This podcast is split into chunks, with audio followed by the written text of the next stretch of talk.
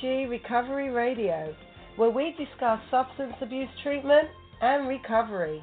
You can listen live at blogtalkradio.com forward slash OCG Radio. Please note that the views and opinions of our hosts and guests are not necessarily the views of OCG, nor is it meant to replace professional advice or the advice of your physician. And now, here's our show, Roach on Recovery, with your host, Orville Roach. Happy New Year. Oh, oh, not that show. My bad. Not quite yet, not quite yet, but we're getting there. It's right around the corner. Right around the corner. What a what a weekend, huh? What a what a weekend of of football. I, I kind of want to save it for the segment, but I owe you a thanks, which I'll give to you in the in the upcoming segment. But uh, your past couple of weeks, was it good? How how how have things been? I we haven't checked in since uh, since Thanksgiving, I believe. No, or did we right after? Maybe right after the Tuesday. Well, this is our first show in December, so I think the last no, the it's two 29th. days before. was so it was the week after Yeah. Thanksgiving It was our last show. Okay. Okay. Great. So holidays are ramping up, though. How is the the household for you holding up there with all the the babies and and everything else that's happening in in the Roach household? A lot of noise, and you know I'm anti-noise. It's true. I'm getting ready to slam down an executive order on noise at any moment that might be coming. I don't know. I'll see how I feel tonight. Oh man, great, great. Well, let's just get right into it.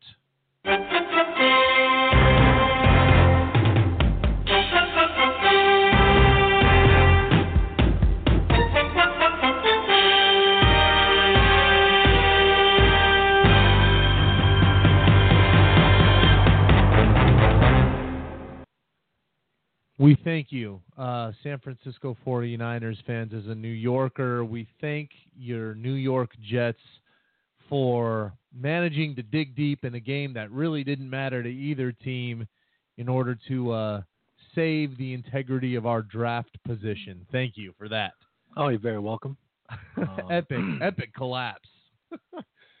We're just trying to see if uh, we got a quarterback in Bryce Petty. So Well, if Bryce Petty doesn't pan out, you might have a quarterback in Colin Kaepernick, but we'll thank you, but no thank you. we'll have to see how that goes. Your boys took a loss in a hard-fought division battle, but uh, you want to you want to touch on that a little bit, I'm sure. Yep. Um, as I've been writing, it's a it was a necessary loss, even though it was to a division rival. Mm-hmm. The question is, how do you bounce back? Who's their next opponent? Tampa Bay. Tampa Bay. That's right. But um, I think I texted you and told you how Cowboy Nation has clouded memories Yes. from yesteryear, the early night, the '90s dynasty, as if they never lost a game. Right. They never right. played bad, you know, never had struggle, you know, 10 7 games, you know, 16, 13 games, etc. It wasn't always 35 24. Right. You know right. what I mean? Um, especially in, in the December, and January. Oh yeah. So Ugly um, games. but an unnecessary type of game for the youngsters to experience, and that's how it should be. So both teams, even though the Giants won, both teams have to look at you know how do we you know because it was a great defensive, you know Yeah. you- Struggle. You knew it was going to be one yeah. play either way was going to do it. and but both quarterbacks played terrible. So they both got to go back to the drawing board because they all both teams have tough, tough games closing out the year. That's right. There's no gimmies. That's right. I'll ask you one one question. Uh, and we don't even have to talk about the league, although I'm sure one of them will win it for the league. But for the Cowboys, MVP out of your two rookies, who is it? Zeke, Okay, you'll E- have even even though the quarterback is the hardest position to play, yeah. but uh, he should have had 35 rushes minimum rushing attempts. That's the type of game where um, you feed him, you use him on the dump off screens or dump off checkdowns. He should have had 35 rushes, 15 extra touches on passes, a total of maybe 50 times touching the ball. The dude is 20, just turned 21. I was gonna ask, You- what are your thoughts behind this whole pitch count? You know, like the the rookies. I mean, what are you count? saving this dude for? I remember Jimmy Johnson with Emmitt Smith back in the '90s, and people was, were worrying about how many, you know this guy's getting so many carries, and he's like, "I am riding his ass till the wheels fall off." Yeah, And right. they That's rode his ass to three Super Bowls. Mm-hmm. So, Okay. excuse my language. Yeah. No. Hey. So you got your running back e- is even though I'd be able to say to my mother, "Well, ass is in the Bible," true. but I would never dare say that because I would get the look. Yeah. Yeah. You don't want what's coming after that. Watch yourself now. Don't be using the Bible excuse. right. Hell is in the Bible. Say heck. Right. yeah. Exactly. All right. So you got the halfback as as your rookie with Dak know- as a close runner up. You know, say. speaking of my mother, by the way, folks, we're going to be all over the place today. Uh, you know, the word lie was not about to, allowed to be used in my household. She didn't like that word. Okay. What did we go with? Uh, She said you can say the person told, and like if we were talking fib, about our, talking about one of an our brothers and sisters, you know, they're liars or they lied. She didn't like that word. She said you could say they told an untruth. there you go. So I'm not sure what it was about the word that she didn't like, but Yeah. I, I know some. Uh, and I don't know if it was a, a Jamaican thing either. I'll have to ask her that. I'll have to say I, I know some adults, older adults, who are not too fond of the word liar either. Mm-hmm. It's like a crude or a crass kind of term. Mm-hmm. fibber uh, or an untruth. I've, I've Mhm. heard that one. It's a it's a decent. It's the, it's the proper way to to state that somebody lied. I think it might have something to do with the British colonization, it may, yeah, it, it certainly may. trauma and remnants from the British. uh, I got nothing for the Niners other than it looks like Cleveland will probably run the table in the opposite direction and they will keep their number one slot, which I'm fine with because as far as I've heard, any of the uh, you know the college experts state sounds like there's not like a really true what one might think of as like a number one overall talent coming out of college. There's a lot of really good talent and a lot of first round talent, but I think the way somebody related that on ESPN was that when anybody thinks of true value as a number one overall pick, it is in the form of a quarterback. So even though you might, there might be a great future left tackle for a team, which is going to provide a lot of value. People don't normally see that as like what they would equate to being who you want that number one overall pick to be. You want it to be a quarterback to start with. to start with, and there's not that guy coming you- out of college this year. And if there isn't, you you try and find a cataclysmic player Mm-hmm. at some other position, Right. A game changing cornerstone player, Right. and then move on. So we'll see. You guys are at the second slot right Second now. slot right now. So we'll we will have to see. Larry Thomas, Yes. uh, retired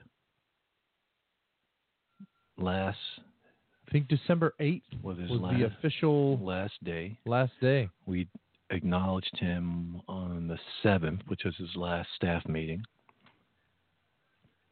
So, um, 1988, I mean, 20, a long time. I know the plaque he showed me 87, one of said like two. 22 or 23 years of service. No, 29. Or 29. That's Yeah. right, 29. Yeah.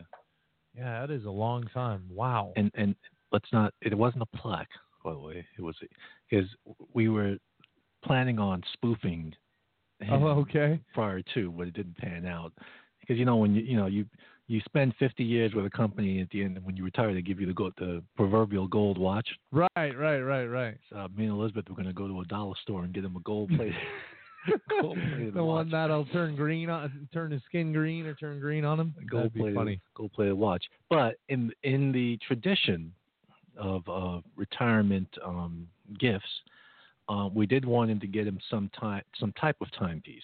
Sure. And uh, but we wanted we didn't want it to be a watch, something that he can easily put in his dresser drawer or something like that. We Right. wanted it to be something that he would have to display somewhere prominently, and so it was it's a mantle Yeah, that's what it was. Yeah, clock, clock. um, with our OCG colors and the little green, you know, little. Yeah, scripture on it. Um, it was like a but- picture of the globe too. yeah, it was yeah. So really we cool. wanted to, and, and that's a little. Like a throwback to Daytop, yes, the Daytop logo. that was a little hello sign to Daytop. Yeah, yeah. Um, so a, br- a brief story that I told in the staff meeting, I'm going to say here uh, for posterity. Um, I met Larry Thomas when I was a two month resident at Swan Lake, standing in the lunch line.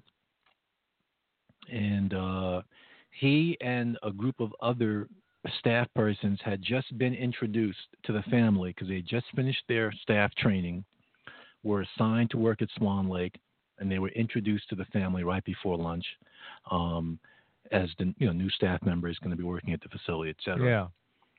And then so lunch was called. I got on the lunch line, and he was I think three persons behind me. Okay. And I, I said to the three people like one at a time, you know, you know, you can go in front of me, you can go in front of me. I'm, I'm trying to work my way back to Larry, Yeah. and um, I didn't even introduce myself and tell him what my name was or anything like that. What I wanted to find out from him was, uh, you know, what's the secret to, you know, surviving this place? Because at two months, you're still trying to learn 250 people, Right. their right. names, and you know this whole thing. And he simply stated, which I have then since used with others. Um, whatever you do, just don't leave. That's right. I remember you telling me that Just that. don't leave. So I've thrown that same thing down the line whenever clients have come to me and they're at their wits' end and their last straw and the camel is officially broken and blah, blah, blah. And I said, look, go through whatever you got to go through, say what you got to say, et cetera, et cetera. But whatever you do, just don't leave. It will pass. So that same advice, you know, as simple as it was, it it was at the same time It's great advice. great advice. Yeah. Es- you know, especially in the the environment of a residential facility when you're so when you're when you're so self-contained and you you can't escape purposely, of course, uh, certain people and certain dynamics. You're forced to confront them, forced to face them, and you know every day, you know, and so on and so forth. And it's designed that way. We're purposely creating an environment that creates feelings, and so that you can experience dealing with them and learning about them and coping with them and making better decisions behind them. Blah blah blah blah. Right. And so by not leaving, you would get that experience and then experience the, you know, the work, the dealing with the coping and all that stuff. So it was uh, eternal advice that everyone, myself and others that he's told, continue to hand down. Um, he also kind of paved the way for the, the California exodus or the exodus to California for uh, a number of people that uh, ended up coming out to work in what became known as Daytop, California. Mm-hmm. Um, they, and I didn't know this specifically. He mentioned, were you, were you, did you, were you, did you reach that meeting in time to hear him when he talked about this? No. Uh. Okay. So, Daytop was specifically looking for a black staff person. Okay. Okay. Um, reasons unbeknownst to me. Um, and he was recommended uh, if he would be interested in, in going. Now, at the time, and what he said to us was that he it was his desire to continue to uh, be affiliated with Daytop, become a counselor, and work in the field, because he believed that um, it was something he wanted to do and something that would continue his growth as he went through his own recovery process. Um, and so he went out to California and he committed to one year and he was extremely intent on returning back to New York because he wasn't feeling it, uh, lonely, um, sure, sure. et cetera, et cetera. And then he said, So here I am 29 years later. All right. so, oh man. um, but unbeknownst to both of us at the time, the universe works in various ways. When Larry was again uh, recommended to uh, lead Daytop's foray into the adult world, services world here in California, um, he was recommended to be the project manager, director, etc. And as a result, um, that was going to open up a position in the adolescent program as a counselor position. yeah.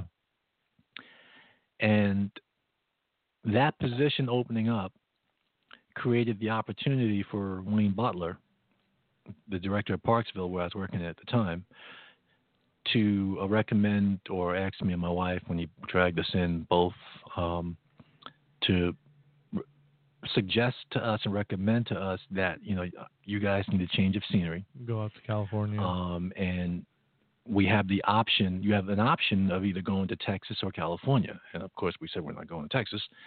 Um, and but the opportunity to go to California only came about because Larry accepted going, becoming the director at the new At the adult, sure. adult program.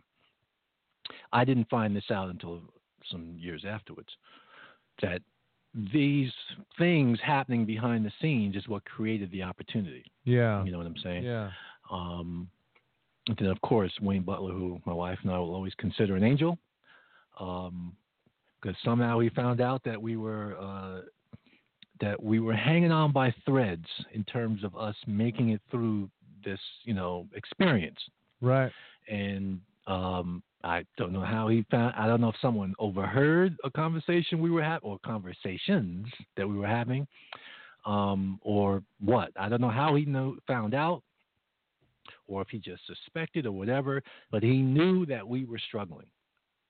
Okay. Uh, evidently, he knew because Yeah. the words, exact words out of his mouth was, "Before you two end up killing each other, So he knew. I think you guys can, uh, um, you know, need benefit from- benefit from a change of scenery. You need to get out of Liberty, New York. Okay. Okay.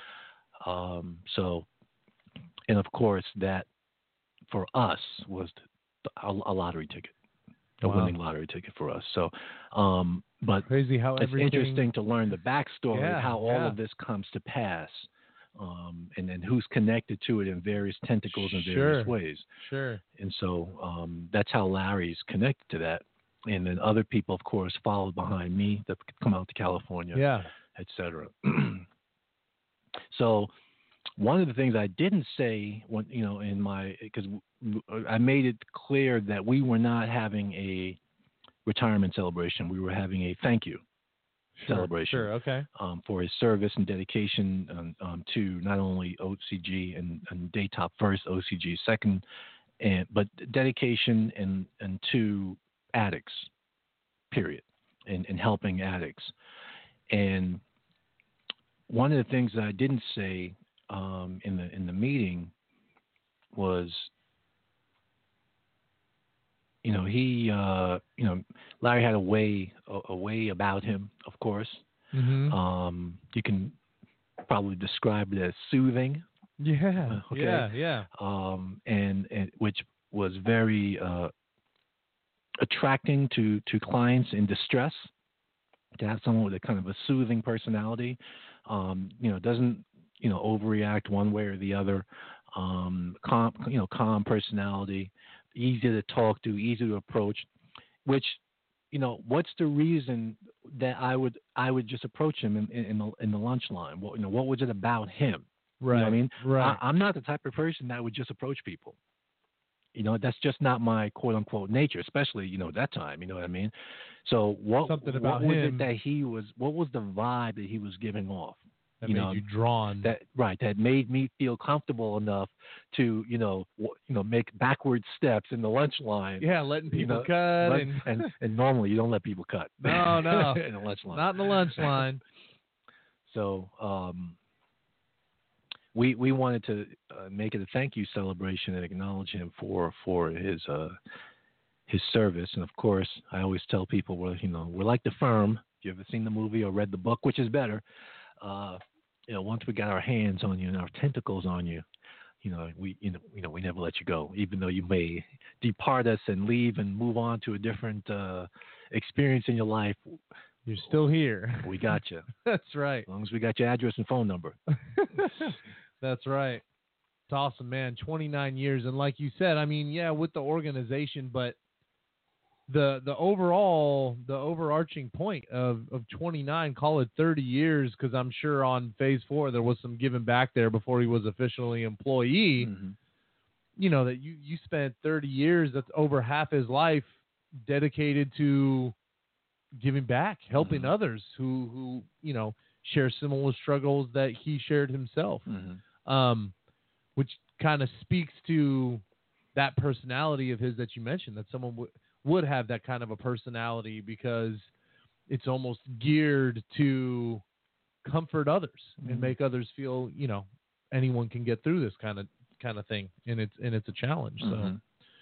that's um that's really really cool yeah he showed me the clock and uh i think there was like a maybe like a gift card in there or something which he was excited about he's, and an, he's an avid fisherman, so yeah that's right that's right and he yeah he was already saying oh he already knows exactly where he's going to put put the uh put the clock put the mantelpiece um so yeah uh, really really cool Now the Thomas name is actually pretty well known in the daytop world because of his sister Maxine Thomas, who for a long time was um, a director over the women's programming mm-hmm. for Daytop, um, and did a wonderful job. And so, um, you know, for the time that while simultaneously while Maxine was with still with Daytop and was with Daytop, the Thomas name was very prominent. sure However, um, in the classic case of it's not what you know, it's who you know. You know, Larry's uh, foray into Daytop um, was not the the usual uh, struggle, if you will. All right. Okay. Different path laid out. uh, so he told, he did tell the story. The carpool lane, if you will. He did tell the story of um, that he was probably the only person that entered into Daytop um, on Christmas Eve. Hmm. because they just didn't take admissions. You know, there's a you know certain time of the holiday season. Yeah, high risk Just kind of shut shut shut shut down everything and then reopen the the spigot after January you know one right. Right. Right. But you know he was able through connections to finagle a uh, entry on the 24th Christmas Eve Yeah. and he was late, Oh boy. so he got turned away. wow. and he was heading back to the South Bronx, and he was he was in Far Rockaway, and you stopped at a payphone. This lets you know how long ago it was. Payphone, right? Sure. Yeah. And uh, he said, "Let me, you know, let my sister know so that she doesn't hear it from somewhere else, and then she's gonna get on him and all that stuff, right?" Because you know, p- part of the process, and even to this day, if with OCG, part of the process is when we tell you to come at 10 o'clock, You better we be mean here. 10 o'clock. We don't mean 10:01. We don't mean 10 10:13. As a matter of fact, you we mean nine fifty five. Yeah, ten o'clock means nine fifty-five, right? Mhm. He said he was about a minute or two late, and they turned him away. Yeah. And when he got to the train station, he, you know, said, "Let me call my sister and let her know." He called her, and she said, "Hold on a second. And obviously, she made a call back to Far Rockaway, and I guess either twisted some arms or, you know, whatever. Okay. And he said, "Go back. They're waiting for you." Okay. So he was fortunate, and and you know, made because he said his attitude was fine because he was just planning on he had money in his pocket and he was going back to spend the holidays using Yeah. and then right. come back you know after the new year the thing is and even and as he properly stated you know his words were you know you know sometimes god has a different plan because no one knows what may have ha- if he would have made it back he even says he he may not have he may not have made it back if It's true. there wasn't an intervening. So we joke and say, well, you know, it's not what you know till you know. We joke and say that, but the reality is that wherever and however the intervening comes from and however it manifests itself, it happened. He was able to get in the program, and then that started this journey Right. for him. And who knows if the journey would have got started if he would have was allowed to continue on his way back to the South Bronx and start using and blah blah blah. Yeah. So I thought that was a very interesting story by him explaining his That, that admission is into Daytop. the way Um, the stars align. Yep. Um, so I told him I didn't want to uh, hear from him for the first two months Okay. of his retirement. yeah. um, get settled in and get focused and get directed and all that good stuff, and um, then let us and know. And then two months you can come back to work. yeah, I'll be. You know, as a matter of fact, uh, next Monday I'll be looking to see why he's not working first thing Monday morning. oh man, yeah, that is awesome. What a great story. So, this is what I, what I was meaning to say before. The the thing that hit me after that, um, because I didn't stay for the rest of the staff meeting. Once we did Larry's thing, um, they kind of went into their regular um, staff meeting. Sure. Is the knowledge loss?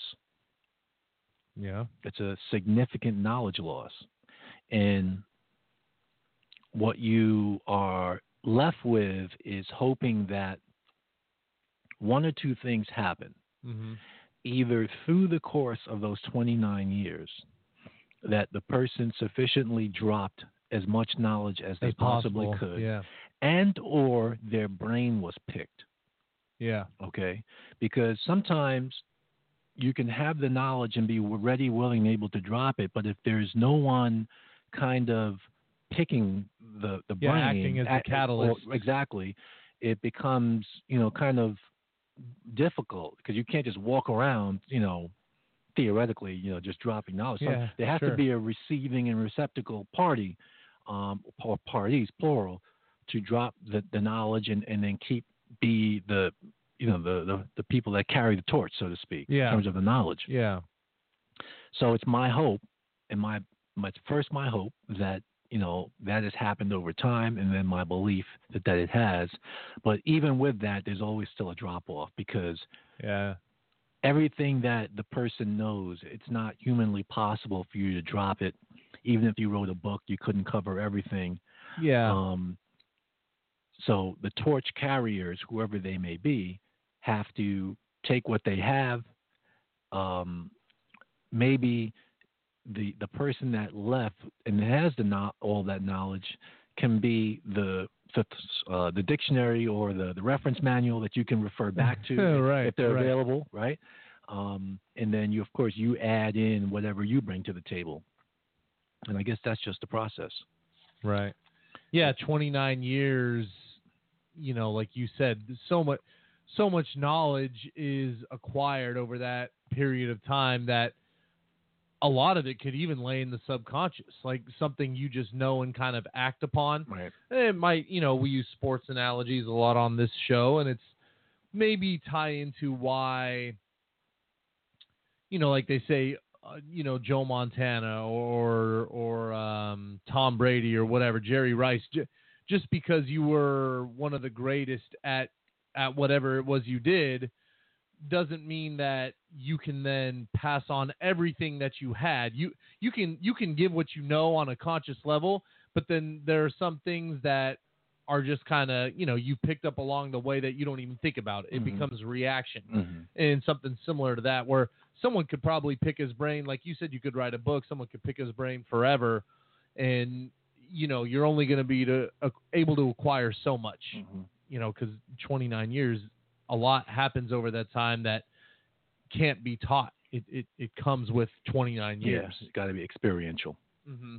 at, cer- at a certain point. right All right. So I wanted to get that in the archives for posteria Yeah, oh, absolutely, purposes. um, absolutely. regarding Mr. Larry Thomas, and um, we posted um, a picture of he and I on our Facebook page, and we can get a good picture of the clock so that people can see the.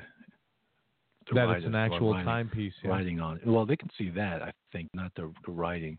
Oh, okay. Um, two idiots holding a clock can't can't center it well- properly so t- that people can see it. oh man. gracious. Yeah.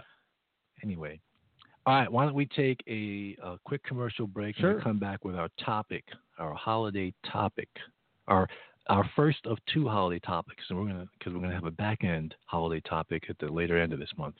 Beautiful. All right. Sounds good. Yep. We are going to uh, drop some sound bites to our other local purveyors out there, and we will be back with everybody on the other side.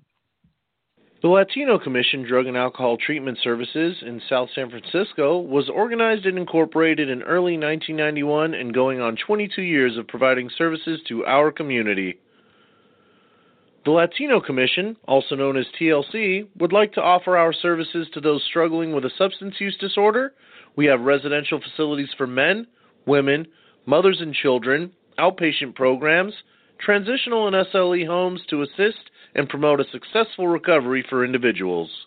We at the Latino Commission provide educational services on self esteem, assertiveness, life management, coping skills, anger management, limits and boundaries, and other various subjects.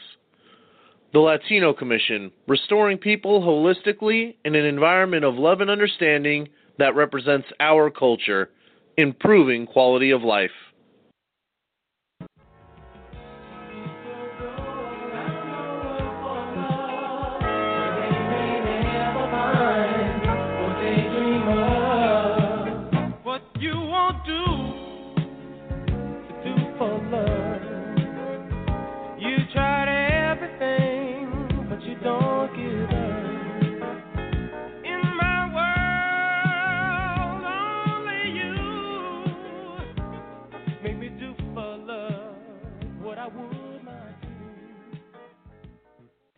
You hear that? What you won't do, you do for love. You'll try anything, but you won't give up. That's the attitude you need to have in recovery. You've got to love or learn to love yourself first. You've got to be willing to try anything that will help you succeed. And most importantly, you can never give up. Visit us at ocgworks.org. OCG, where hope grows. What you won't do,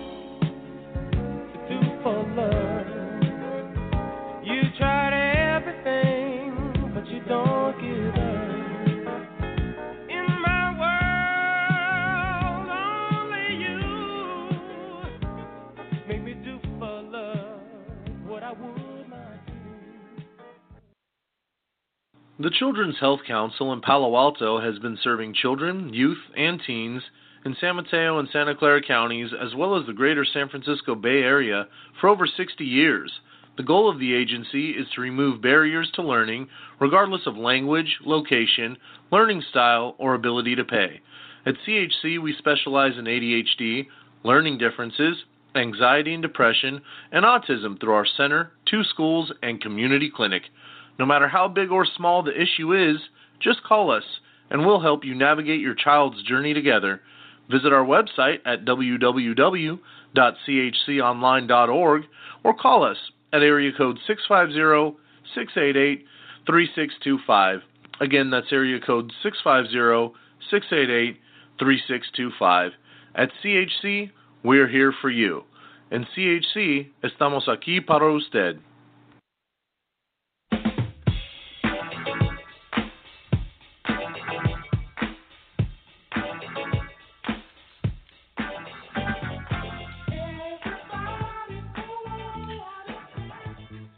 Welcome back to Roadshine Recovery, uh, Mr. Producer. You want to tell tell uh, our listening audience what that Spanish was that you uttered at the end of that uh, Yeah. Initial take. Yeah, it was uh, exactly uh, what was said in English the line prior. Uh, at the Children's Health Council in CHC, we are here for you. Estamos aquí para usted.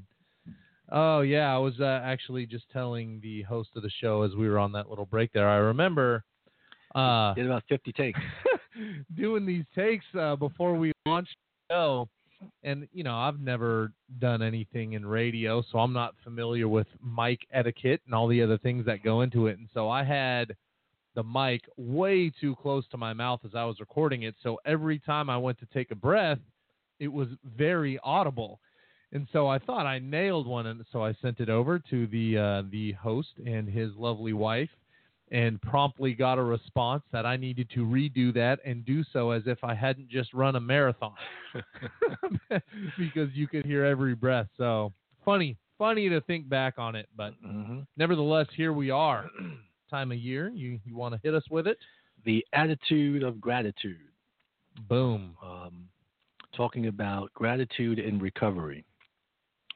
And, uh, recovery in general, recovery if you are right now in the midst of the treatment experience at whatever level, outpatient, inpatient, whatever. Um, sometimes it's hard, you know, to if you are, let's say, on the front end of this process, to be grateful because you're you're not thinking about how fortunate you really are.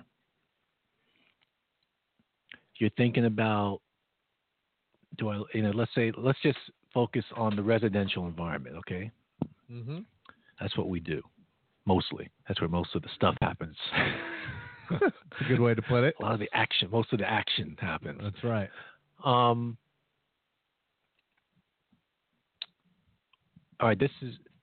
I want to be careful with this comment because I want to keep it appropriate for the season, and then separate out from my experience. Okay, so visually, what I've experienced in terms of looking at other residents, I've my experience has been that more often than not, people have found it difficult especially during this time of the year, to be grateful for being in treatment. Sure. Okay. I agree. Um, there's more often than not a preoccupation, and rightfully so. These are all human nature things. So we're not, I'm not poo-pooing them, just stating them as, as fact, right? Yeah. So there's a preoccupation with not being with my family, a preoccupation with just being somewhere other than where you're used to being during this time of the year. There's a lot of historical memories for people, good, bad, or ugly, et cetera, et cetera. But one of the things we try and, or a number of things we try and tease out is where were you last year at this time? Sure. Yeah. Okay. Um, where were you last month? If you are very new, et cetera, et cetera. Um, and in that context, what does it mean to to to be doing something different that's positive, no matter where you are in that process, day one, day 200, et cetera. But you're doing something different. You're doing something that's positive. In the moment, it might be difficult to be grateful and and to be verbal about being grateful or even to, to be think, thinking to yourself about being grateful but we wanted to bring the, bring bring it to the fore that there you know other than the generality of always being grateful that you're getting this opportunity to to be in recovery um, there's probably two or three times in the in the year that there are times where um, there should be those moments of reflection Yeah. about uh, being grateful, and this is one of them. The holiday season, the uh, the religious holiday season, whether it's the Christian holiday, the uh, the Jewish holiday, um, Kwanzaa, if you celebrate that. Um, I've told you that I'm, I'm very, very, very upset at my mother Mm. because of not finding out that my two great my my paternal I'm sorry my maternal and paternal great grandfathers, Okay. okay, were both Syrian Jews. Oh wow. Okay. So and, and that ended up in the West Indies. Okay. Okay. And I always say I didn't find out about this until I was an adult and kind of researching the family, blah blah blah. Sure. And I Little would- plug for ancestry.com. yeah, well, I haven't used that, but if I would have known this stuff when I was going through high school in New York City with all the Jewish holidays that they get, we were getting off. right, might going to the deli and get a free sandwich. That was the only cause for my upset at my mother. I said That's funny. I would have taken off every one of those holidays. That's funny. All right, that was a side side story. Um, so we try and get the clients to, you know, purposely, uh, you know, reflect on, you know, w- what's there to be grateful for, and it, it sometimes brings forth interesting thought, you know, from where where they're sitting at that moment in time, Yeah. and um, sometimes it's dark places. Sometimes it's um, not a realization that I'm, I'm I'm actually even though emotionally and maybe even mentally um, I haven't kind of moved off my spot mm-hmm. okay? But physically and environmentally I'm moved off my spot. And sometimes that's just a start. For me I needed to be removed physically and environmentally off my spot going into treatment and fortunately heading up into the Catskill Mountains, far away from the Right. city environment. So you're just like on another planet.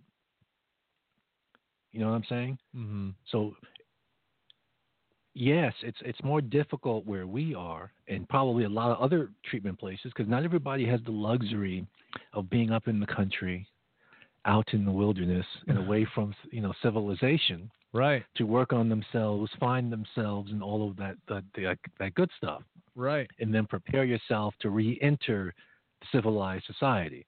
Not everybody has that luxury of going up into the mountains and going out into the wilderness. Some people, and, and more often than not, the reality of programs that they're in the belly of the beast.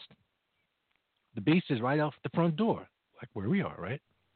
Well, and it's funny. I was going to mention that um, the how relative that is, because you know, for those of you listeners who don't know where we're located exactly in California, we we have two locations on the peninsula, and one is located in East Palo Alto, the other in Redwood City. Um, but I have heard clients who come to our Redwood City location that have been in our East Palo Alto location state they paint the picture as though the East Palo Alto location is like the mountain range you're talking about. Mm-hmm. Like over there you're away from everything and right here you look out the dining room window and there's a, A main major street. thoroughfare, yeah. and it's funny because we're both i mean both of these are nothing like you described. We're right here in the city but just the difference between um, but it speaks to that clients do notice that as a part of their experience that Mhm. they're being removed from an environment that they've been in and placed somewhere in isolation to work on themselves and that clients notice that Mhm. so interesting point i thought i'd bring up and it's you're fortunate if you get that experience. yeah absolutely You're fortunate if you get that experience because the reality is that's a luxury to be able to be remo- physically removed and, and out of the environment so that you can mentally and emotionally focus on you know retooling and rebuilding yourself hmm not everybody gets that. And so even though we're we are and many other programs are located in the belly of the beast where the action is happening out on the streets. Okay. And so the refuge is only behind our doors, so to Right, speak. right. Um but even with that, because it's self contained, it creates a sense of, you know, the the mean world out there, Yeah, the, safe- yeah. the safety and, and of the and the cocoon of the environment in here. And I don't think that can be understated. And I know for me personally, that was part of my gratitude was that wow, you know, I, I would not be able to have uh, done this if I had to stay in South Jamaica, Queens. Oh, and sure. do this. Sure. You know what I mean? Around all of this stuff, and so I know I had to come out of my environment. Okay, get a break from it, get a breather, see something different, smell something different, smell some cow manure, and what ha- and what Right. have you.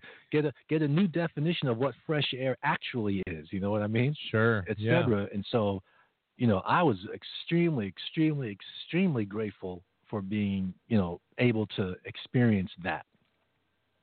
Not everybody did. Some people, for whatever reason, stayed in the in the local outreaches.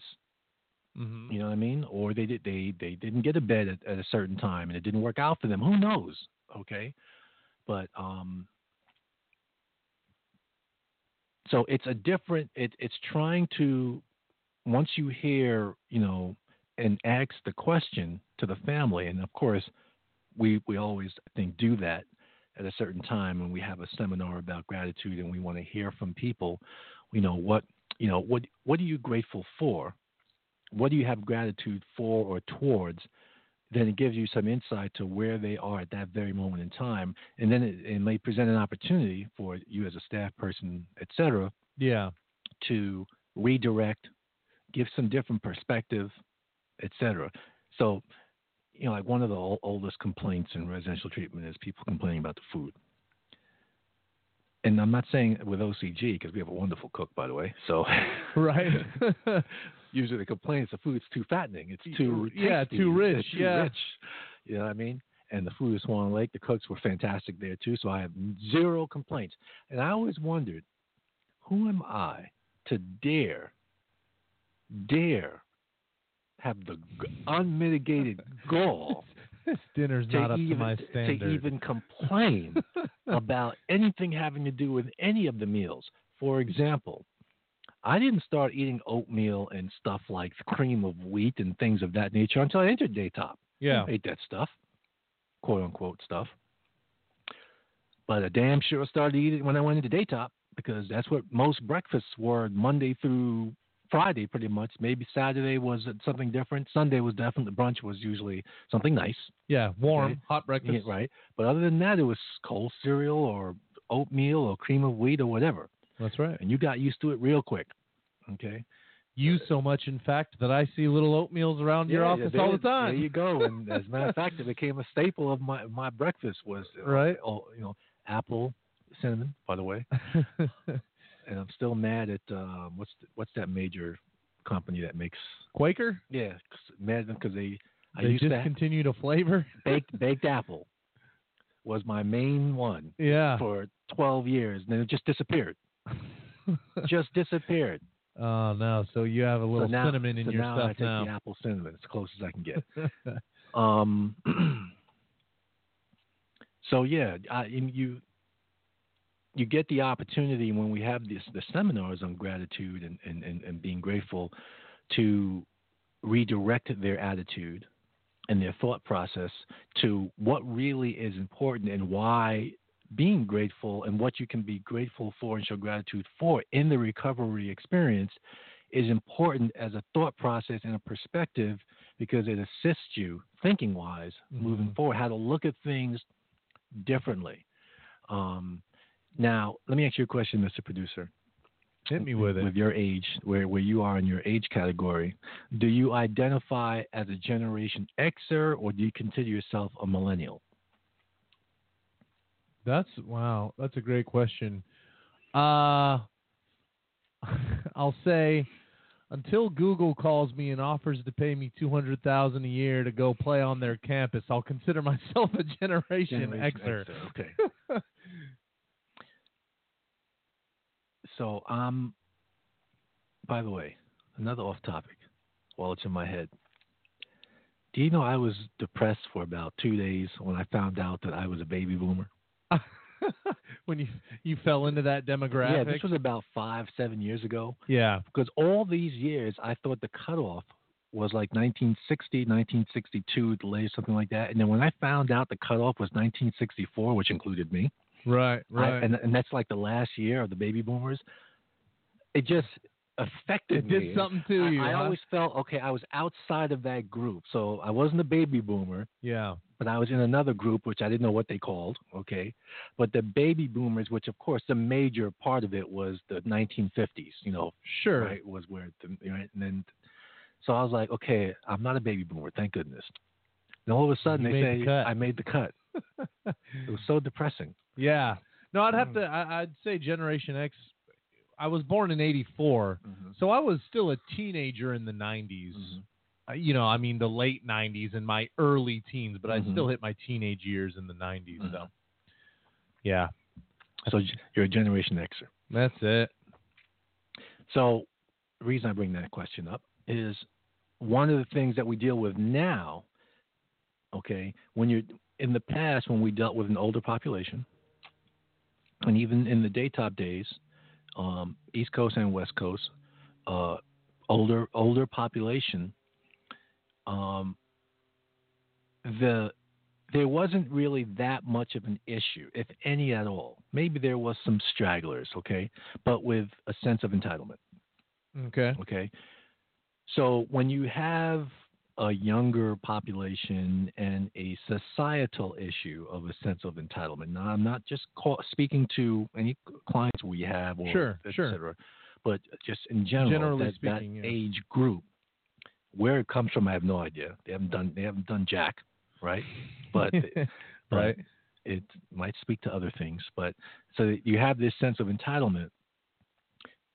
If you, and no matter how small it is, if you have that and it's sitting there, wherever it's sitting within you, being grateful is incompatible with that. You follow what I'm saying? Yeah. Those yeah. are two incompatible um, spaces to to occupy in terms of a being. You can't have you can't bel- say "I- I'm owed this, I'm entitled to this, and at the same time be Be grateful. grateful. Right. You know what I mean? You have to feel that, wow, you know, I feel blessed or I feel privileged to to be in this experience and you know and et cetera to then have the corresponding gratitude That that, makes comes sense. with it. Yeah. So we deal with, you know, the overarching thing in the generation. I'm gonna have to throw you throw your group under the bus. Do it. The Generation Xer age and the Millennial age, which is younger, um, that sense of entitlement and where it comes. I'm gonna have to do some investigation because I really want to know where that comes from. What's the root? Right. And obviously, I, it's more to the millennials because I we experience with the adolescent program. The younger generation Oh, yeah. absolutely has it. Generation, not so much. It exists. Let's say, would you say 50 50? Yeah. Yeah. That's about Whereas right. with the millennials, 70 30, 80 20. That's being nice. Yeah. So um, those are two things. So when we speak to them about gratitude, we first have to kind of fight through the arm of entitlement to in their in, the, in their thinking process to get to uh, getting them to understand gratitude is. What does it feel like to experience feeling grateful and, and experiencing gratitude? Mhm. Because some of them has never They don't know what that is. what what is gratitude? Right. How is that supposed to feel? Yeah, and that's the big thing that you touch on, right? Is how is it supposed to feel? Because I think that is something that can't be taught. By the way, hold your. And I hope people don't think that we're exaggerating the point. We're not exaggerating this point. This is, ex- I mean, this is this sense of entitlement thing is a real Oh, it's real. issue. Go ahead. Yeah, it's real. Um, and maybe that speaks to a part of why that issue exists because I believe that it's almost like innate, right? Like you said, and you kept emphasizing the word feel. Feel. You you feel something, and one can't be forced to feel anything. So to try and you could you could teach maybe the the bullet points A, B, and C as to why someone might be grateful for something because of this or because of that. But to teach someone how to feel grateful, not possible. To to teach them that there should be a feeling of being grateful, sure, there can be seminars done on that and and why it's important for people to be grateful for certain things and and in what situations that might come up. But to actually instill in someone the feeling of gratitude, not doable. in my opinion. I think that that's something that kind of like love, right? Like you just feel it because it it's there. Something about you feels that way in a, in a in a given situation, and that's not necessarily something that can be taught. I would say human beings in general all feel the feeling of gratitude, Mm-hmm. the experience of that. Um, but as we've outlined, some may have a more difficult time identifying it because of the, the, those other things that are blocking. Sure. Okay. we yeah. That makes sense. But what we want to do, of course, is tease it out because we want you to experience, not for any selfish reasons. Not like we want you to, you know, bow down to Daytop, bow Right, down right, to right. No, no, no, no, not that. Um, it's human development. Call it spiritual development if you want. Um, to be grateful for uh, a an experience, a circumstance that's in your best interest, Mm-hmm. that has an ultimate positive uh, effect on you. The adolescents, when we worked with them, they were the most challenging when it came to that because no one lives more in the moment than a teenager. Sure. Yeah. Okay, they have no disregard. Yeah. Tomorrow feels they like They have forever. utter disregard for anything in the future, and rightfully so. That's just the way it is, right? Mm-hmm. Um, and you know what's funny about that? You know what the irony behind that statement? What I just said about adolescence is there's a certain time when you flip over at a certain age where the whole mantra is for your own well-being and spiritual development is Live in the learning how to moment. live in the moment. All right. okay but at adolescence you know you know we got the we got the belts you know whipping them off the behind this is all figuratively of course. Right. you know we're whipping them with the belts think, Patience. think about your future damn Yeah. it think about what you're going to be doing think about what this decision is going to how it's going to affect you Right. as we're whipping them but they're wired to just live in the moment they don't they don't think consequentially Right. about how how's this going to affect me at age 23, age 22. So, but that's just a necessary part of life, and that's why we grow we go gray. All right. But they have an excuse, that's their age. Sure. Sure. Okay? That's their excuse, and it's a valid one. Those who have surpassed age 21 chronologically, and their minds have finished developing in terms of biologically, right? Yeah. Yeah. Close. Um, we can then spend the time trying to teach them about gratitude and being grateful and etc. Sure. And why it's important. It's important as a human being, but why is it even more important for you, you seeking recovery? And and how do you go about actualizing that gratitude and that gratefulness? How do you go about showing it? So for me, I'm chewing on a pip, by the way, so if you hear it, I apologize. for me, it was, I think, what I said earlier about not having the unmitigated gall to complain about anything. Didn't complain about how flat my pillow was, or How how lumpy the mattress how lumpy was. the mattress was. um, I was grateful that I had a pillow, grateful I had a mattress, grateful I had a roof over my head, grateful I had a place to sleep. And I had all of these things anyway, yeah. and had food. And I had, I had all of these things, and there were people that in, in my peer group and in the larger family that didn't have these things before they came in. Okay, so they had even more reasons to be grateful, right? Sure. But even though I had those things, the addiction um, was still so prevalent that, you know, what what did those things matter when you're in such turmoil? You know, you're not thinking about that you have a nice pillow, a nice mattress. You know, your life is upside down. So you're still grateful that you're you're, you're in a place that you're trying to get your life back in order, back on track, and simultaneous to that, uh, the way I used to describe it to clients is for a period of time, you don't have to worry about anything, anything but yourself. You don't have to worry about where you're going to sleep. You don't have to worry about where you're going to eat, what you're going to eat. Okay? You just have to worry about yourself. You have no external responsibilities. And that's saying something because there's a lot of people who come in, who came into Daytop, who come into OCG with external responsibilities, young children, Right. you know, spouses who depended on them, you know, that they were the main breadwinners and so on and so on and so forth. So there, there's an there's an external, you know, cord that's constantly tugging at them. Tug- that's one of the reasons, by the way. That's one of the reasons why Daytop developed their 90-day program, which was run out of uh, what's the name of that place? Now my mind's going blank. It'll come to me, but one of their smaller uh, residential facilities. What it used to be known as one of their toughest houses, by the way. Um, Was it the one in New Jersey? no, it's, it's in New York. Um, Oh, okay. But a little closer down to the city.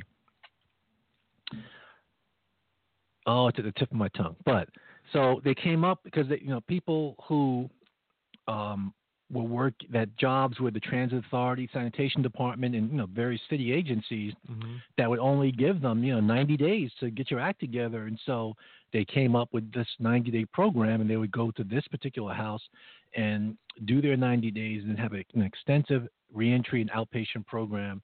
But also there were people who their family situations were so dire, okay, that um, there were times, and, and this is, you know, you talk about being grateful. Times that Daytop did things that I, I don't know. Um, you know, this is what makes the Monsignor such a very special individual. Hmm. Okay, and because stuff like this doesn't happen unless it that's the attitude at the you know from the top from from Yeah, from, filtered all the way down from the person right. where the people would be in such dire circumstances that would be pulling them, pulling them, pulling. The families would be, and the families would be in need. Cases where the family needed beds, they would take go to the warehouse and ship beds to back to the family. Clothes, food, or a, a visit was needed for a particular reason. Okay, so they would do a special request, send a strength down with the person, and, and go and handle whatever it, what was needed and come back. Okay, because the circumstances were so dire. It didn't happen. That didn't happen often. But in terms of trying to help the family in other ways, I saw it with my own eyes. One time they shipped bunk beds to Philadelphia Wow. To Philadelphia. Now we weren't that far from the Pennsylvania state line, but the Philly was a decent ways away. But I was like, wow. I mean, really, wow. You know, I mean that the program would do something like that to because they wanted to the the the client the resident was so important in that resident's well-being that they wanted to eliminate the external cord that was pulling that you know, my my kids are sleeping on the floor Mm-hmm. we can't afford beds. So they went to the warehouse and got bunk beds and and shipped them to Philly for Yeah. the family. Wow. What kind of program does that? Yeah, no, you you know- really have to care. It really has to matter. Like you're not you the business model is almost backwards if you were to ask somebody who's into the business for the financial side of things. Mm-hmm. No, this is a business run by someone like you said at the top with the heart where that just won't fly. We're going to do what we have to do. And nobody does that. That's crazy. Parksville? Parksville? What? You were think trying to think of the name? No, it's not one of the the big. It's it, it's it's a smaller house. It's not one of the large facilities. It's it's further downstate. It's still upstate, but it's closer to the city. Okay. Um, I cannot believe I can't remember it. Far Rockaway. N- No, it's that's in the city, man. I don't know anything about the the New York. I'm I'm tossing out the ones I've heard you talk about. Um, I want to say it begins with a B. Brownsville. I think one of our listeners knows. one of our listeners knows. oh yeah. Yeah, I think one of our listeners knows. Okay. Um, I'll I'll, I'll uh, take them into the screening room yeah. real quick and see if we can figure it out. I think sh uh, our listener knows. Um, so yeah, there were there are many reasons to be um, to be to, to, to be grateful. You know, other than the obvious of just being in um, off the street, especially during the winter season. And yes, the treatment facilities always filled up during the winter, especially on the East Coast. Nobody wants to be out there when it's you know 10 degrees, um, 10 degrees outside. Nobody wants to be out there when it's freezing rain. Nobody wants to be out there when it's snowing. So we're grateful. We were grateful that we were off the streets, even though it was freezing cold up in the Catskill Mountains. But even here, out in we're in we're in Northern California. In my opinion, it doesn't get that cold. We might have some cold overnights, but still, you know, um, being off the streets, not being in jail, um, being able to have your family come and visit on uh, Sundays, etc. So, saying all this to say is a lot, a lot, a lot to be grateful for, Mr. Producer. Lots to be grateful for. Oh, absolutely. And now I'm probably gonna butcher the pronunciation of this because the reception wasn't the best, but I think she said Meadow One or Meadow One. Oh, she's talking about Meadow Run. That's the one. Yeah. No, that's. Uh, She did say that was a 90 day. It's like a Yes, house you would go yes. for 90 days. but and- there's another house. This is an old school house that people feared didn't want to end up in that house because it was tough treatment and it was because it was smaller.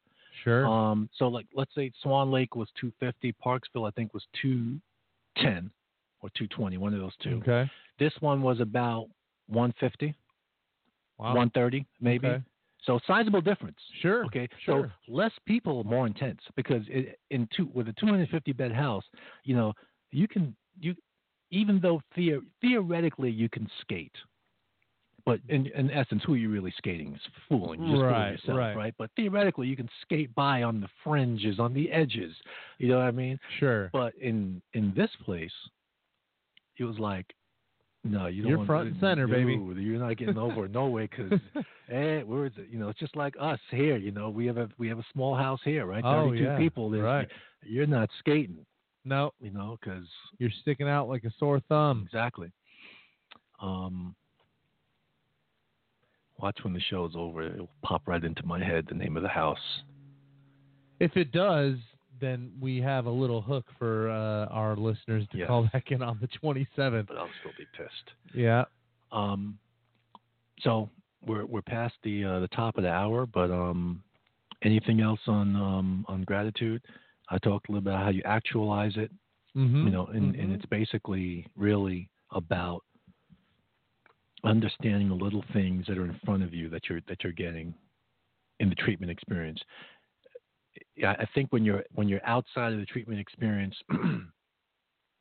and at whatever stage of your recovery process you're at, or if you're just really, you know, just been out and just doing your thing, it's uh, just you know being grateful that you know that your life is much different than it was back when back in that day, whenever that day was, whether it was Yeah. 30 years ago or five years ago, that you know you're grateful that whatever decision or set of circumstances created the opportunity for you to do something different, you did it, and um, as a result, you're now you now sit here in this moment in a different space. Right. No, I think that that was said very eloquently, very well. Um, one thing that I'll add, it just speaks more to your point, but it's actually a saying that um, uh, if, if he's out there listening, we've coined a nickname for him, uh, the Hillsborough Hobo. I actually didn't come up with that, but I I back that up 100%. Yeah. But anyway, uh, um, friend of the the show or the program. I think the we should explain to we- people that the two the two words are, di- are dichotomies. Right. Yes. Hillsborough is a very wealthy, exclusive Give them the New York version for your New York contingent. um, Park, you know, Park Avenue. Okay. You know, Park Park Avenue neighborhood, folks. Right, right. But um he told me something that stuck Sutton, with Sutton Place. Sutton Place. there you go. Um he told me something that his grandfather had told him, and his grandfather was a very, very, very successful businessman. Very successful businessman. I, uh, at some point, the company that he started and owned was a Fortune 500 company in San Francisco. And one thing, and it, I think this the saying had more weight coming from a man like his grandfather who had been so wildly successful by any tool that you would use to measure his life. Um, I think the saying held more weight because it came from somebody in that position. But he told our friend who who then passed it. Oh, you've got the I name? got it. Rhinebeck. Rhinebeck. I, I've actually heard you mention that The name before. Rhinebeck facility. That was the one nobody wanted to go to. okay. Um, but yeah, I think I think the saying, and it ties right into gratitude, but had more weight coming from an individual who had made it, it to be such a success in his life. Was he said, uh, no matter where you're at, no matter what your status is, financially or otherwise, there will always be somebody who has more than you, and there will always be somebody who has less than you.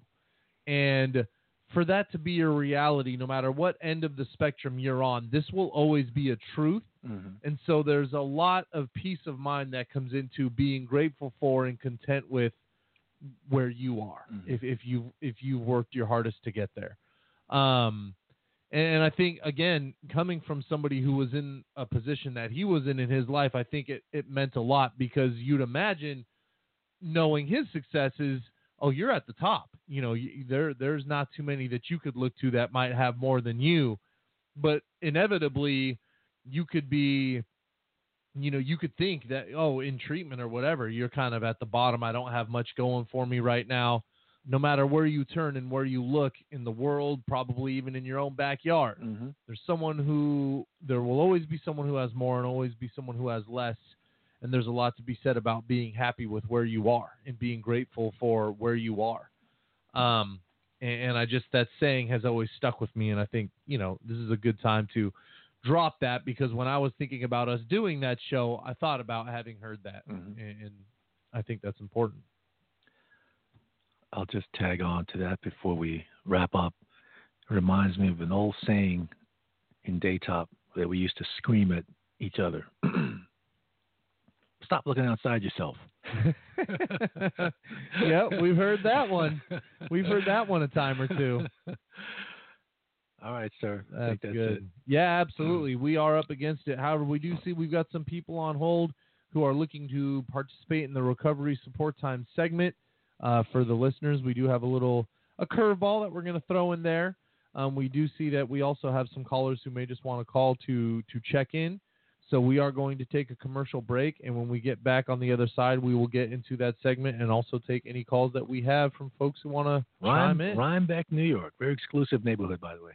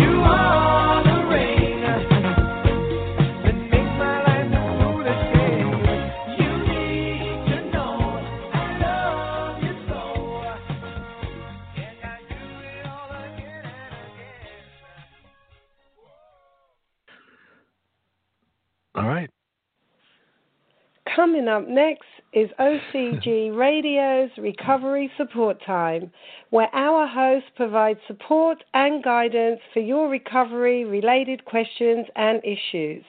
Recovery Support Time, where it's our time to help you. You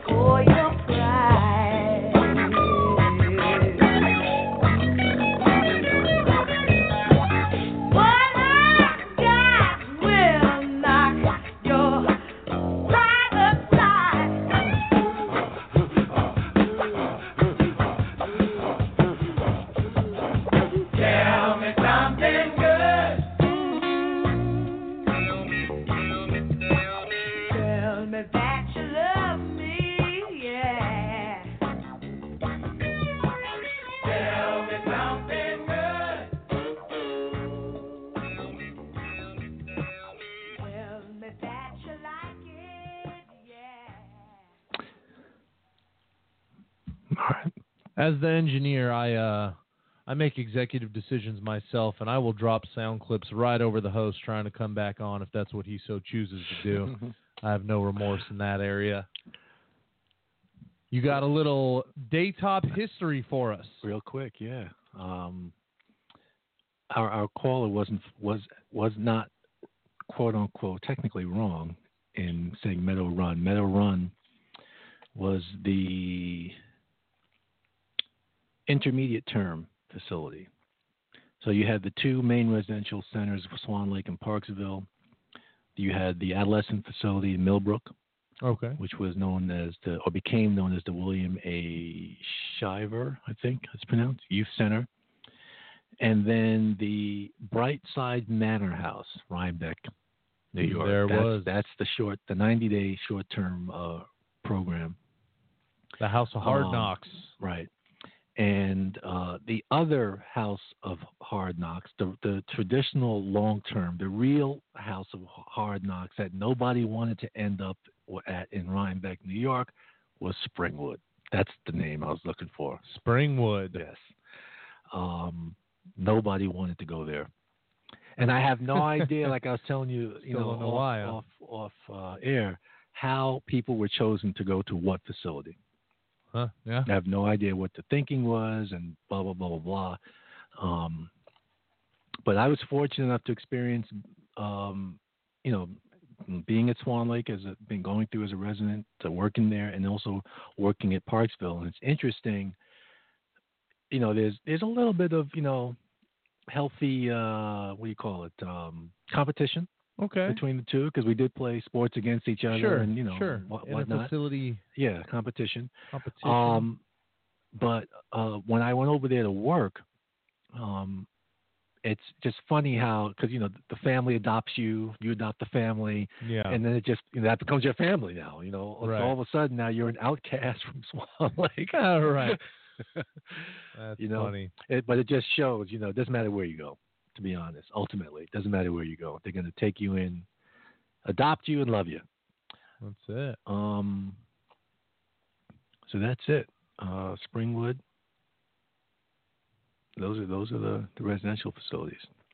And this this I have a lot of calendars. This one is from 2003, but I kept all the calendars that they, they gave out. Okay. Good little keepsakes. Move on. Uh, we will move on to our infamous X Files segment for a moment. Yeah, real quick, couple of X Files.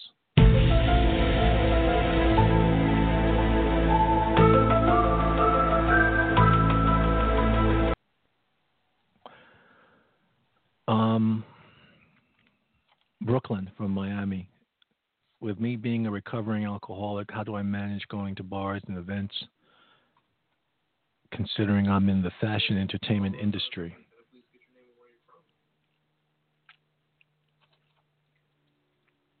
I think we've gotten a similar question before, and the answer remains the same. Um, you have to get to the point, at least my idea is that you get to the point as a, uh, person in recovery that you can be in any environment and it's not going to dictate what you do. When that time comes for each person is specific to that individual, but that should be the goal. You should be able to be stuck in an elevator with 16 people smoking crack and it doesn't interfere or dictate. So that's the analogy I use.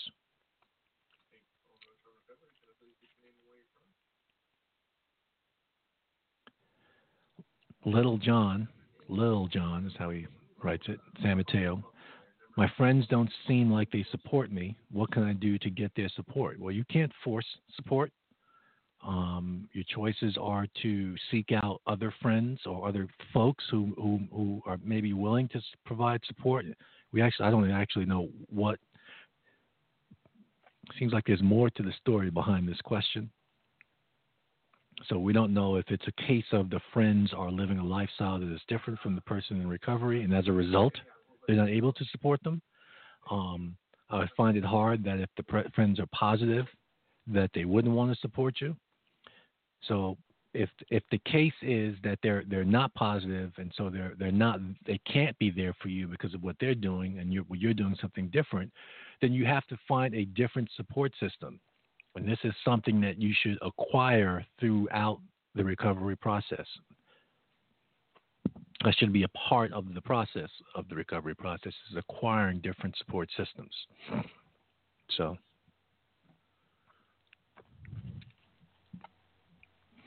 let's go to Jason from Los Angeles. Welcome to the show. Thank you. You're welcome.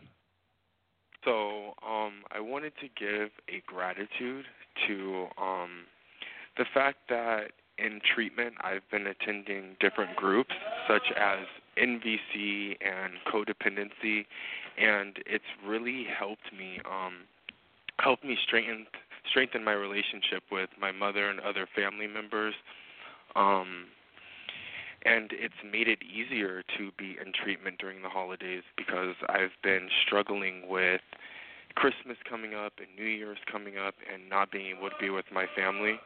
So it's just it's made it easier me seeing my growth um from different groups and from support systems I have in recovery and um strengthening that relationship with my mom. I've seen a lot more support and love come from her, from her seeing me mature and me grow in recovery. So I'm really grateful to be in treatment and learn new things, and it's definitely made it a lot easier to be here throughout the holidays, knowing that I'm here and I'm growing and I'm bettering myself.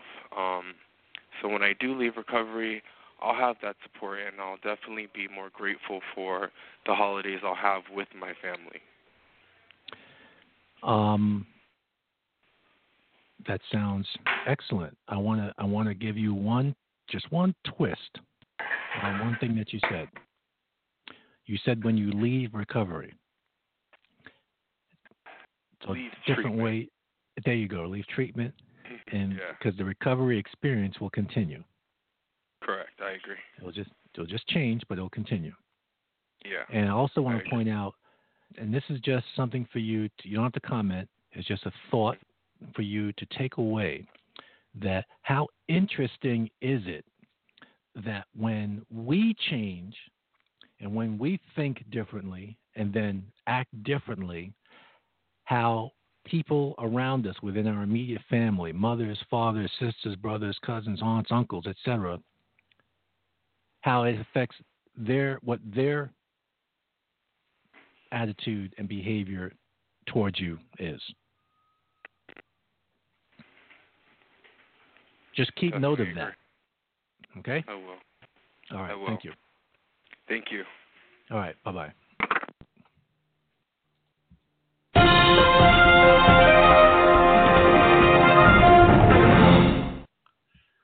We got breaking information here from one of our callers uh, about the a potential theory as to why nobody wanted to go to the facility that you were mentioning, the Rhinebeck facility. Uh, Breaking news.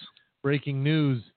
Uh, the caller states that its proximity to 40th Street, which apparently is where many of the big wigs of the organization had their headquarters, That was Oh. that was the headquarters. that was the headquarters.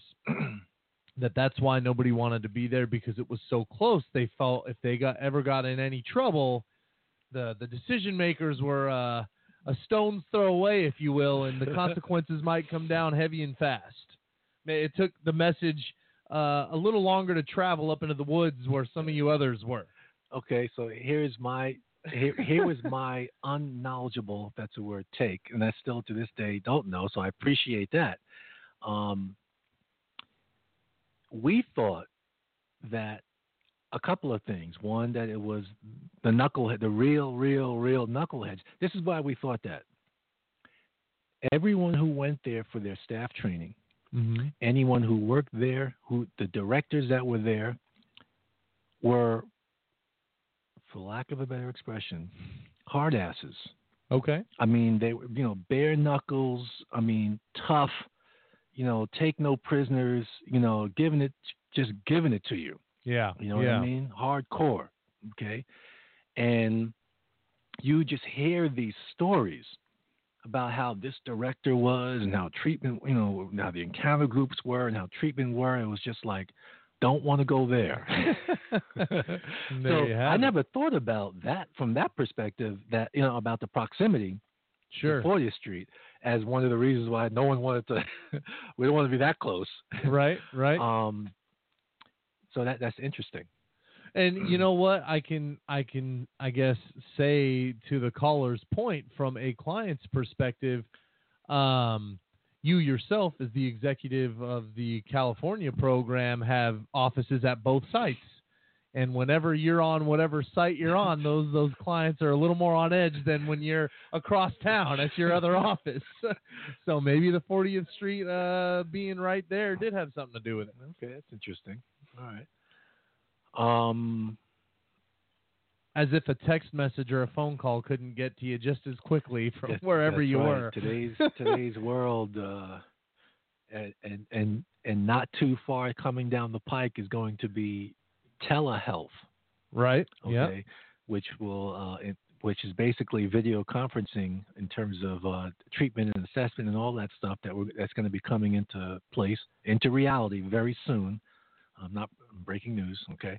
Um, and so um, you won't even have to, you know, you, you know, be at the site to have a face to face with a client if you need to, for good reasons or bad. So that world is coming.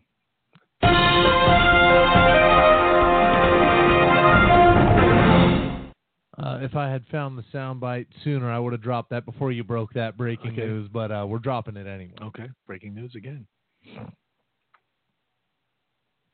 About the uh, the telehealth. You, you- you're how many how many clips are you working with? Fifty. We we got at least fifty. We got to Okay. clean up the soundboard a little bit. All right. um, let's go back to our X file.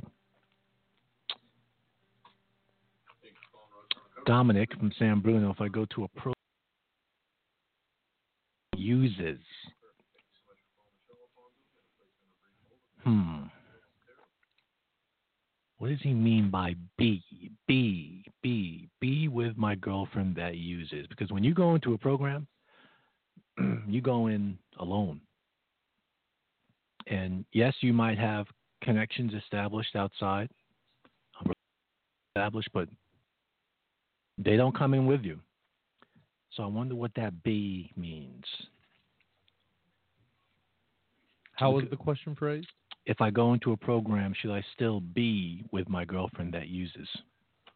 I, I would. So it's that be, you know, the way I read that would be, you know, should I still maintain this relationship or should I break things off? Should I should I still keep whomever it is as my significant other?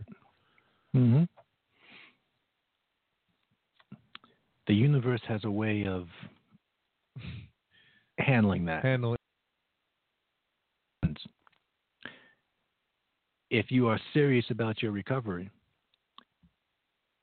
and the person that you're involved with romantically is using, be faced with a very cold, hard decision. Mm-hmm. And not many, you know, make it. I Sure. mean, make the decision because the decision would be that I have to go in a different direction until you can do something different because you and I can't be a couple if you're going to be doing this life and I'm trying to do this life. Right. Okay. Doesn't mean I don't care about you. Doesn't mean I don't love you. What it means is that we just can't be together as Mhm. a romantic couple. Doesn't mean that if you get your act together that things can't work things out. can't right. there cannot be a consideration for something to, to be different. But right now, and this is where that word comes into play, it's you got to be selfish. Right. It's about me. But historically speaking, when, when, when we become aware of these circumstances and situations, what wins out more often than not, unfortunately, is I'll say the word, but I won't. It, it's not really that, but that's the only word we have. Love wins out, Right. but Right. not for the right reasons.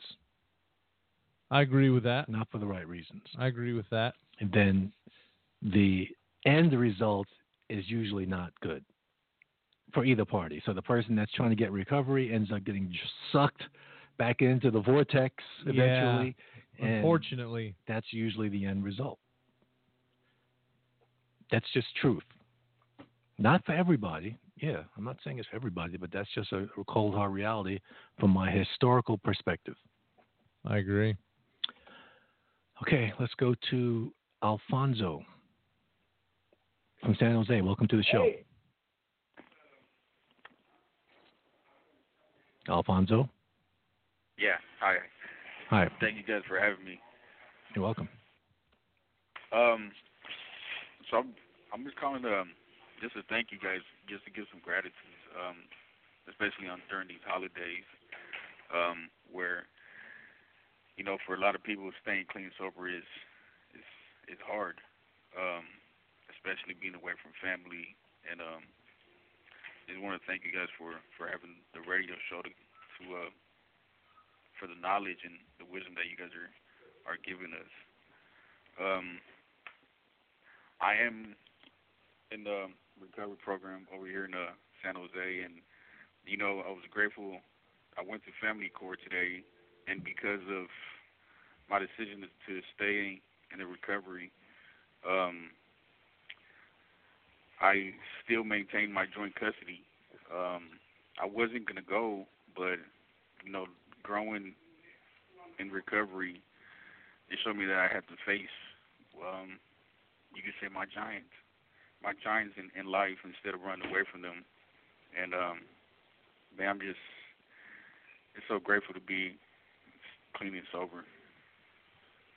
You know, and um, once again, just thanking you guys for for this show. Well, you're very welcome. And uh, guess who? Guess who's going to benefit as a result of your gratitude? My well, first, I, my sons. Exactly. Sons are, yeah, yeah. Because I I went I went to court. Um, I wasn't gonna go, and I was like, you know what? I, I have to face this. I can't run away from it. Um, and by me going, um, it turned out the way I didn't expect it to be. You know, um, I thought my kids were to be taken away from me, and but none of that happened. Um, and that was all because,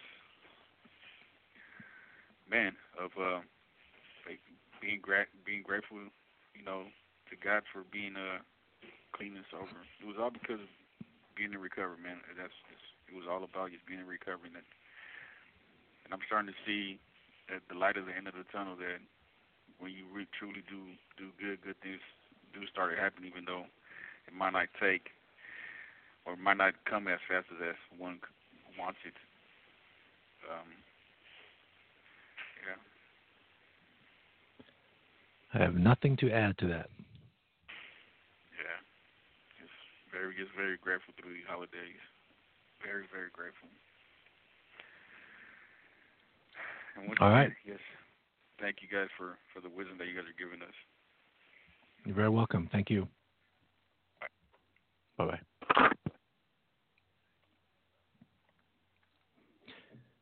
So how about that? Pretty amazing, pretty powerful stuff. Um, So initially there was a chance that the fear, hmm the fear was going to win out, dictate the behavior, but he decided to take the fear, put it in his back pocket,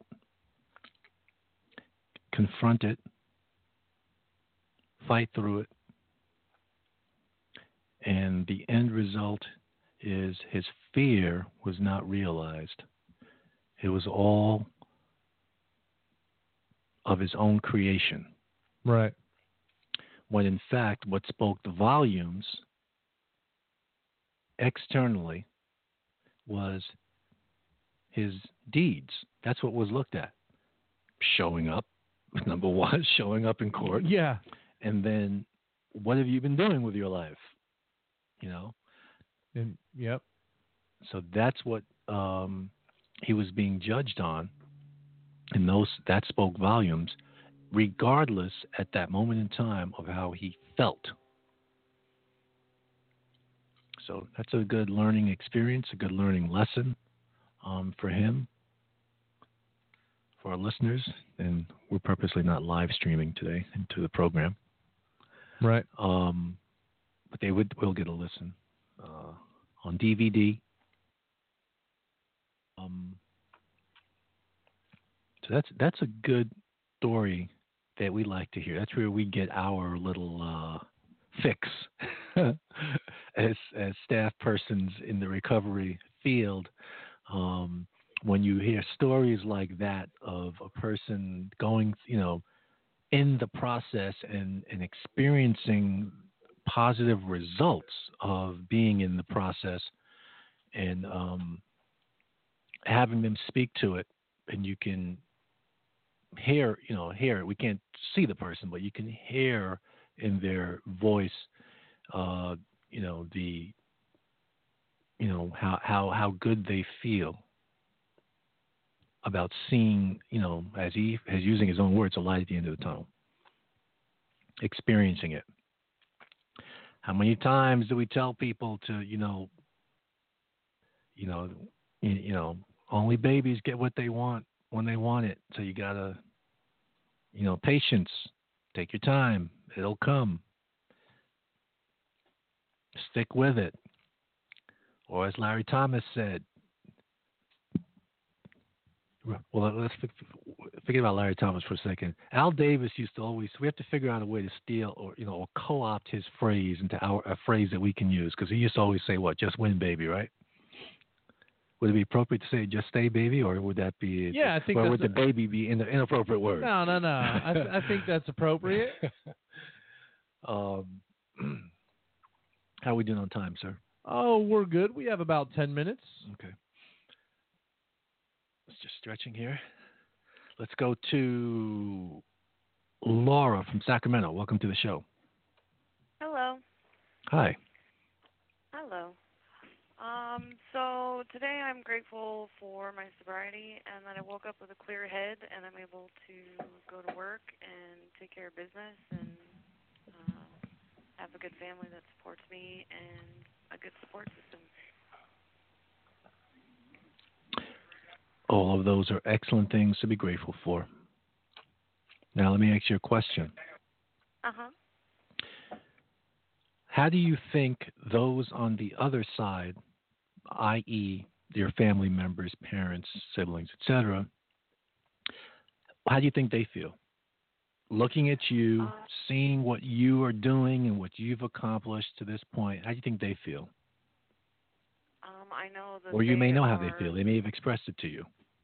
Oh yeah. Um, well, especially my dad because I know I put him through so much just watching me uh struggle and um I know that they're all just overjoyed. Um my daughter and you know, everybody in my family, but I know that my daughter is feeling um I can tell that she feels more comfortable. I think she's um starting to understand that um you know, I'm, I am going to be a constant um, you know, not just coming in and out, and she's starting to open up to me a lot more. Um, and How old my is she? dad How old is she? she she's seven, Oh, okay. seven, yeah. Um, so she's you know telling me and sharing more of her life with me. You know, um, Mhm. she lives with her dad. Um, so last night she was telling me about she wanted to join Girl Scouts, and that's just stuff that I haven't been involved in in a really long time. So it makes me feel really good that she's excited to tell me things like that. hmm and my dad's sick. Um, he's got Parkinson's, so he's you Mhm. know dealing with physical. Um, you know, he can't work anymore, so I know he's feeling kind of useless, and um, it depresses him. So I know seeing me um, and my sister, who also struggled with addiction and in and out of prison for a long time, to see, you know, his his daughters um, on the other end doing good. Um, I know is a huge sense of relief for him. Um, so it feels really good, especially during the holidays when you know when I was out there not talking to them and wondering you know what they were thinking, and just to be able to um, you know be a part of their lives and be welcome in their homes um, is it's just it's a good feeling. It's a really good feeling. If you want to know what they were thinking and what they were feeling, all you have to do is think about your daughter and what you would think and what you would feel if she were doing the same thing.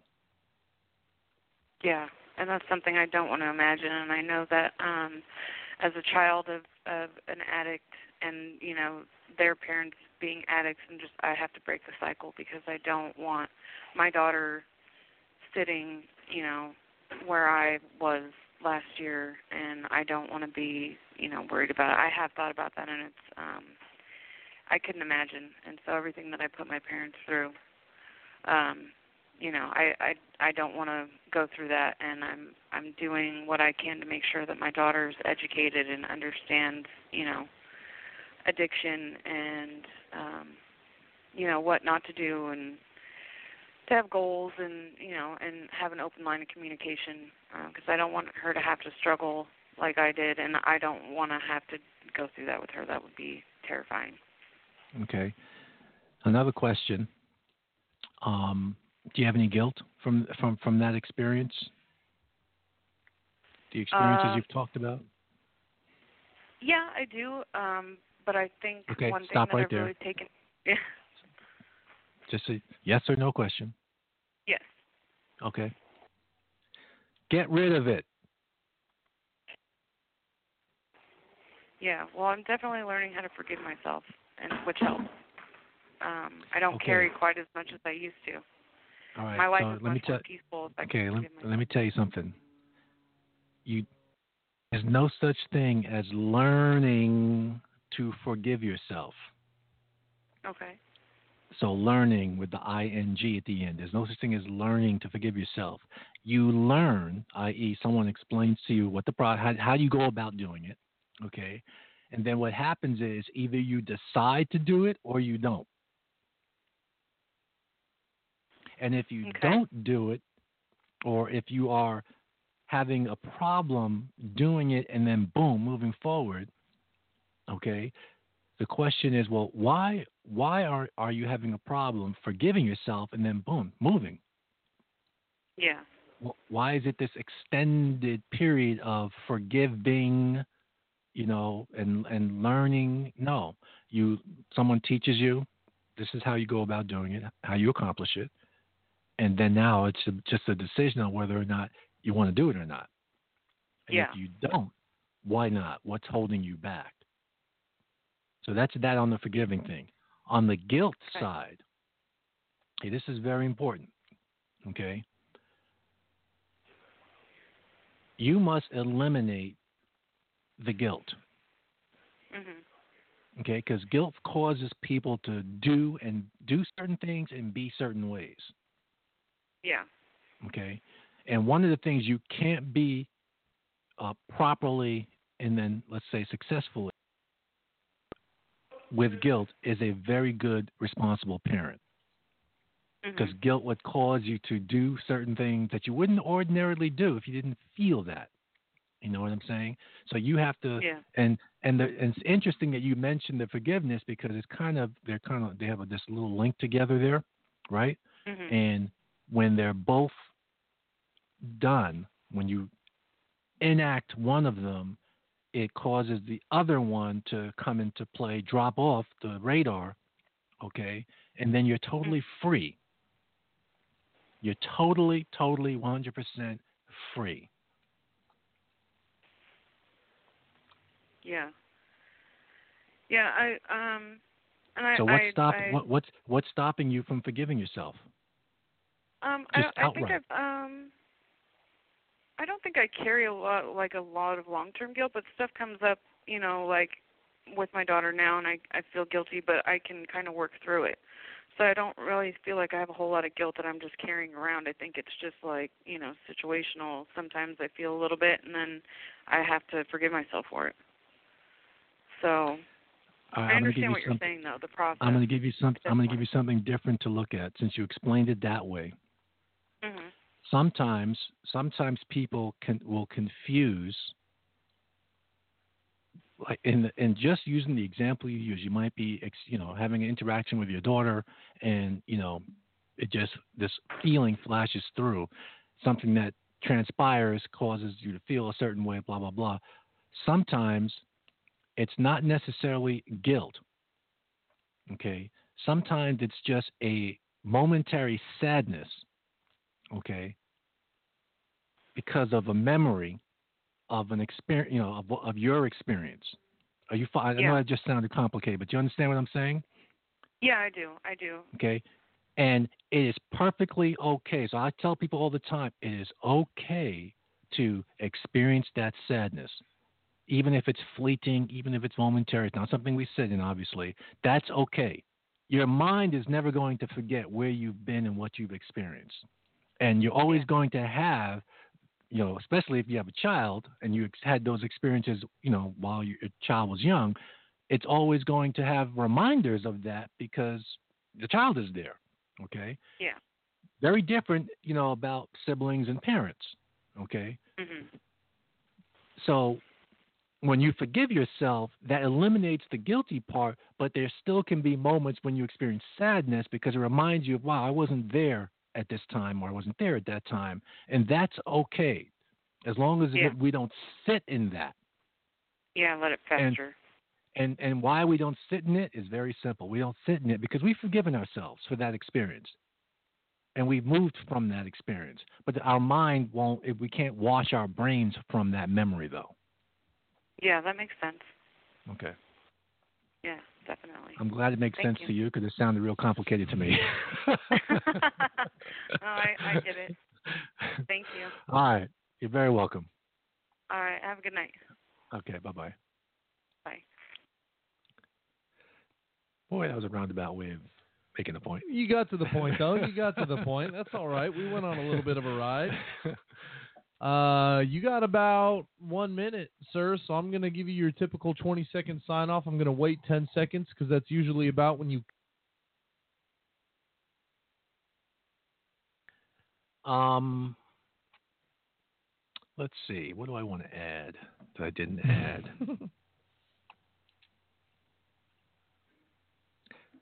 I loved being in treatment around this time of the year. Yeah, I remember loved you it. spoke about that in the last show. It was to me, it's just it's fond, fond, fond memories for me.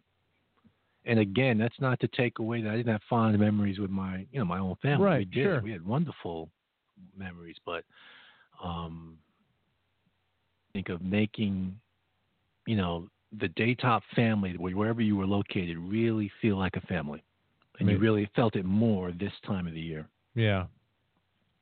And I don't did we? I don't know if we got. Yeah, I think we we did. They did do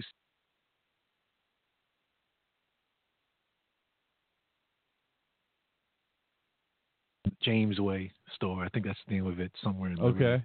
to shop for a ten dollar gift or whatever. There you go. There you go. nice. No, you know what? Uh, the job is well done, and and that does that does make it special um, because we're empathetic to the the position that everybody is in around this time. So. Mhm.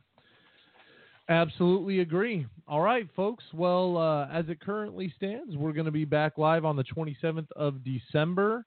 Uh, so it'll be right after some of us out there have celebrated Christmas. For those of you celebrating any other holiday during this time, we wish, we wish everybody a happy holiday season.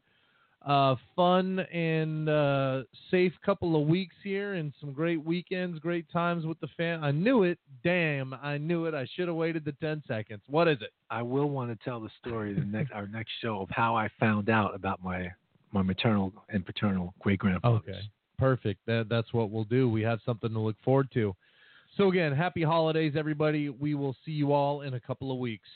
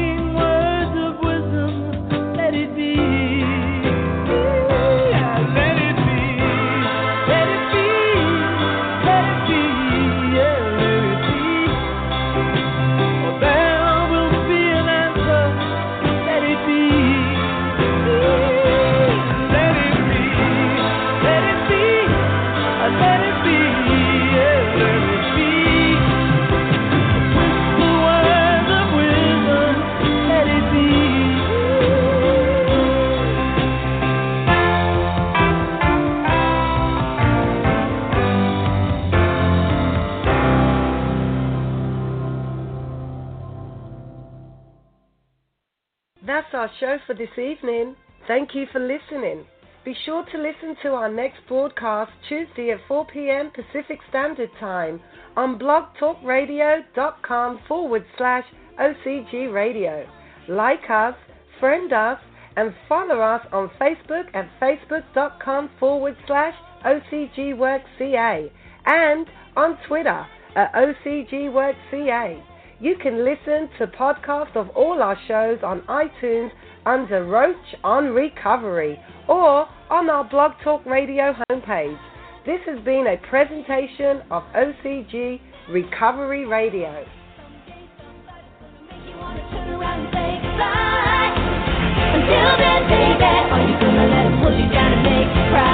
Don't you know, don't you know, if you change, things.